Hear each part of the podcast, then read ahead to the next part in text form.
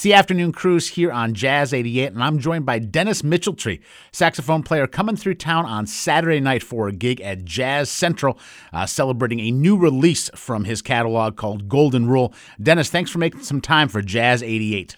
Oh, thank you, man. It's my pleasure to be here. I appreciate the opportunity, Sean. Now, this record, Golden Rule, is far from your debut record. You've been putting out a bunch of records with different variations and different lineups. This one features all original material. Do you write these tunes before you decide how big and who's going to be playing in the ensemble? Are these kind of lead sheets or these crafted for the people you're actually collaborating with? It's actually a combination of both. Um, when I uh, most of the recording that I do is with uh, my core group from when I lived in New York City, with Johannes Wallmann on piano, Jesse Crawford on bass, and Bill McClellan on drums.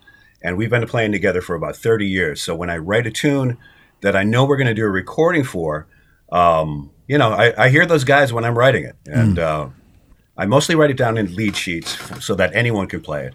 But it's really written for the quartet. Got you.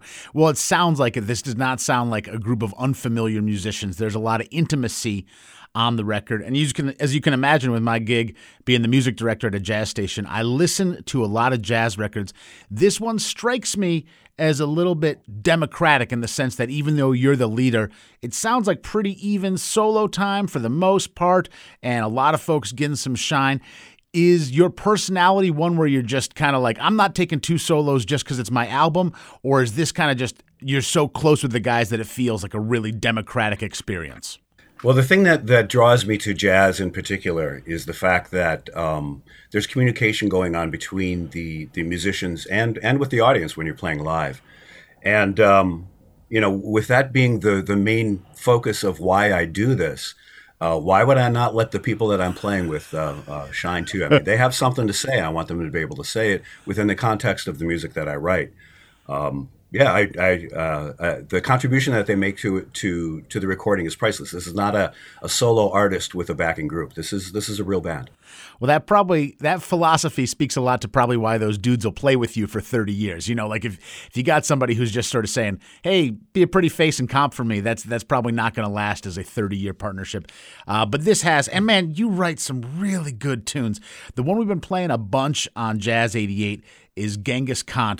And I want to ask, which what I'd love to pretend it was for our audience, but even though I'm myself I'm a bass player, I, am just going to go real elementary school here, Dennis there's uh, I think a B section in the tune where it sounds quote unquote wrong. You and Johannes are playing something together and it's kind of squonky. It's exactly perfect, but it doesn't sound as harmonious as the rest of the uh, recording. Can you let me in a little bit as the writer of the tune into what I'm talking about and what you're doing there between you and Johannes?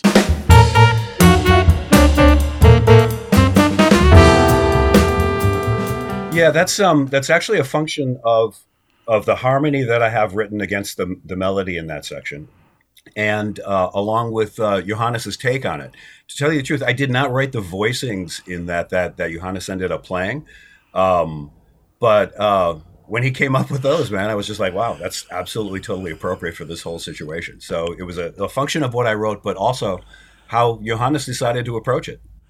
And that's one of the things about uh, you know composing music, especially for jazz players. You have to be prepared for what you crafted to really get a reworking when the players actually get it under their fingers. Is that something that came naturally to you, or have you had to sort of humble yourself and know, okay, these folks are going to change it, and that's okay?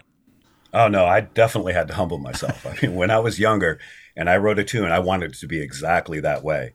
And of course, it's it's never exactly that way. So I had to learn how to basically just let go and allow the musicians to have their own contribution to what it is that I put in. And to tell you the truth, when they do that, it comes out so much better than just doing it exactly the way that I said. Why would I not let them shine? You know, it's it, it's what we're doing it for. Man, you got a really generous personality, and it comes through uh, in your writing as well. I'm chatting here with Dennis Mitcheltree, who's performing on Saturday night at Jazz Central, and we're talking a lot about this new record, Golden Rule. But Dennis, we should hone in a bit on the show.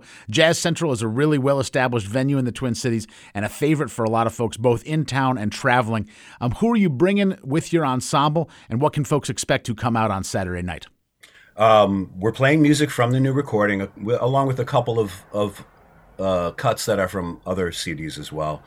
but um, it's it's with Johannes Wallmann, who is my pianist from New York, who now heads the um, uh, jazz department in um, at the University of Wisconsin Madison. Yep. And um, so he's going to be on the gig, which is awesome. Um, you know, it's always really great to have at least one guy there who really, really knows what he's doing uh, in terms of the music that I've written. When you're doing all original music like that, and you go into a, a new place where the musicians aren't as familiar, you have a rehearsal, but really it takes a few times to really dig in and also to get to know the personalities yeah. that you're playing with. So with Johannes being there, that makes that really, really easy. Um, playing bass is um, Nick Moran, yep. who's an excellent yep. bassist out of Madison, who I've played with a number of times. In fact, we were just doing a we did a gig for Jazz at Five series in Madison last August, and he played on that along with Dave Bales, Bayless. Um, but um, uh, Dave wasn't available to do the uh, the gig in Minneapolis, so um, I have um, Abanet Berhanu playing. It's the afternoon cruise. You are hanging out with Dennis Mitcheltree, who's coming through town to play on Saturday night over at Jazz Central. And we've been playing the tune Genghis Khan from the record Golden Rule. And Dennis, when I knew that I was going to have the chance to talk with you, I gave the record a fuller listen. And the tune that drew me in frankly, even more so maybe than Genghis Khan, was Rachel, which has a couple different feels in it, and I would say is one of the more ambitious tunes on the record compositionally. Can you talk a little bit about that um, song and about getting that performance down? Because it's a really a top notch rendition of the tune. Thank you. I really appreciate that. Um, yeah, that's a tune that I wrote actually some time ago. Just haven't had the opportunity to record it because, as you mentioned, it is it is pretty complex. I mean, one of the reasons why it's taken this long to record this particular tune is that uh, 15 years ago I had my first child, and then I had another one uh, mm. two and a half years after that, and um, moved out to L.A. from New York City. So I, I, you know, I put the the music kind of on on a slightly lower level than the kids. I mean, I, I still do, but now that they're older, I've got a chance to um, to do more of my own thing at this point. So it's taken a while to get this one recorded. It was written for a woman who. Um, set up a, a, a, whole bunch of concerts with my group back when I lived in New York City. Her name is Rachel. And she was such a great spirit. Um, unfortunately, she ended up uh, dying of cancer way, way too young. And um, at the time, I was just writing a tune, and I was thinking about her and her personality and, and everything that she brought to into the world.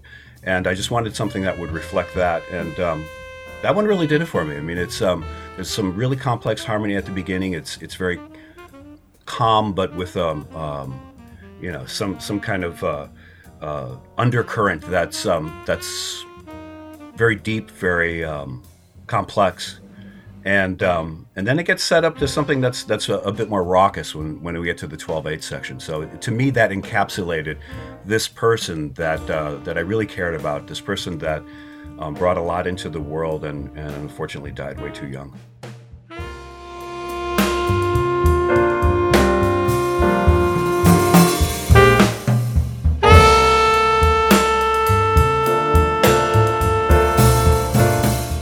Thought there would be a story like that behind it, not necessarily about the travails of uh, passing early, but just the sense that there was a lot of emotion imbued with it, which is, um, you know, I think people might think of instrumental music as background. I imagine that you and I don't, given the lines of work we're in. Uh, but that music, that song in particular, is really far from background. It's it's really powerful stuff, and I appreciate you putting it into the universe. I got a question for you, Mr. Mitcheltree, that uh, doesn't relate to the music thing directly, but you just mentioned having kids and them getting a little older. I'm sitting here with a five year old and a two and a half year old. You're giving me a little bit of optimism that maybe at some point you kind of yeah. get your life back. Of course, you're happy to give your life yeah. to your children, but you get it back. So you're kind of hitting a second wind as a performer. How are you approaching it differently? now at a different age, you know, at a different stage in your life than maybe you were pre children? Well, one thing that children teach you is that you are definitely not the center of the universe, and that um, when uh, when they need you, you got to drop everything else and you gotta you gotta come running. Um, the ability to realize that uh, what you're doing is important, but there's just so much to the universe, so much to the to what we do um, that we can do out, outside of what we think our main calling is. And um, you know, when I had kids, I I, I, I basically oh, well, let me re- relate a story. my daughter was like four months old. We just moved to LA. I hadn't been able to compose, and I had this tune in my head. And she went down for a nap in the afternoon, and I was like, ah, oh, finally, time for me.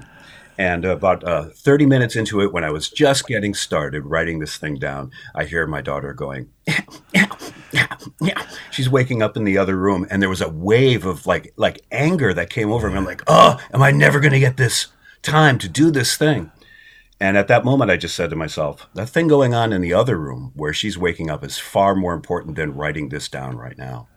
And so the maturity that comes with um, with having children and finding your place in the world is really the biggest difference between where I am now and where I was back then. And uh, frankly, it's made me a better person. And uh, as a better person, I'm a better composer and I'm a better musician and um, just a better person in general. And, you know, frankly, I, I keep struggling with that and I keep trying. And uh, hopefully it just keeps getting better. Well, you know what? Uh, you, have really exuded a lot of uh, selflessness and collaborative energy today in our conversation. I hear it on your record as well. So, if we can uh, give any credit to that type of energy that you're bringing to the universe uh, to your two children, uh, that's a, a, beautiful thing. And really looking forward to catching you Saturday night. You're playing over at Jazz Central. Uh, Dennis Mitcheltree looks like a combination of some local players who are known to us here in the Twin Cities, and also bringing in Johannes Wallmann, who we've been a big fan of here at Jazz 88, supporting his most recent recent uh, release on Shifting Paradigm. So, Dennis, looking forward to the show on Saturday. If you got anything else to add, go for it. But otherwise, uh, just glad you took some time to catch up with Jazz 88. Oh, I really want to thank you for having me on it. Talking with you has been a joy. Um, and um, you know, go check out the record Golden Rule and uh, come to the show on Saturday night. I'm really looking forward to it. Thank you.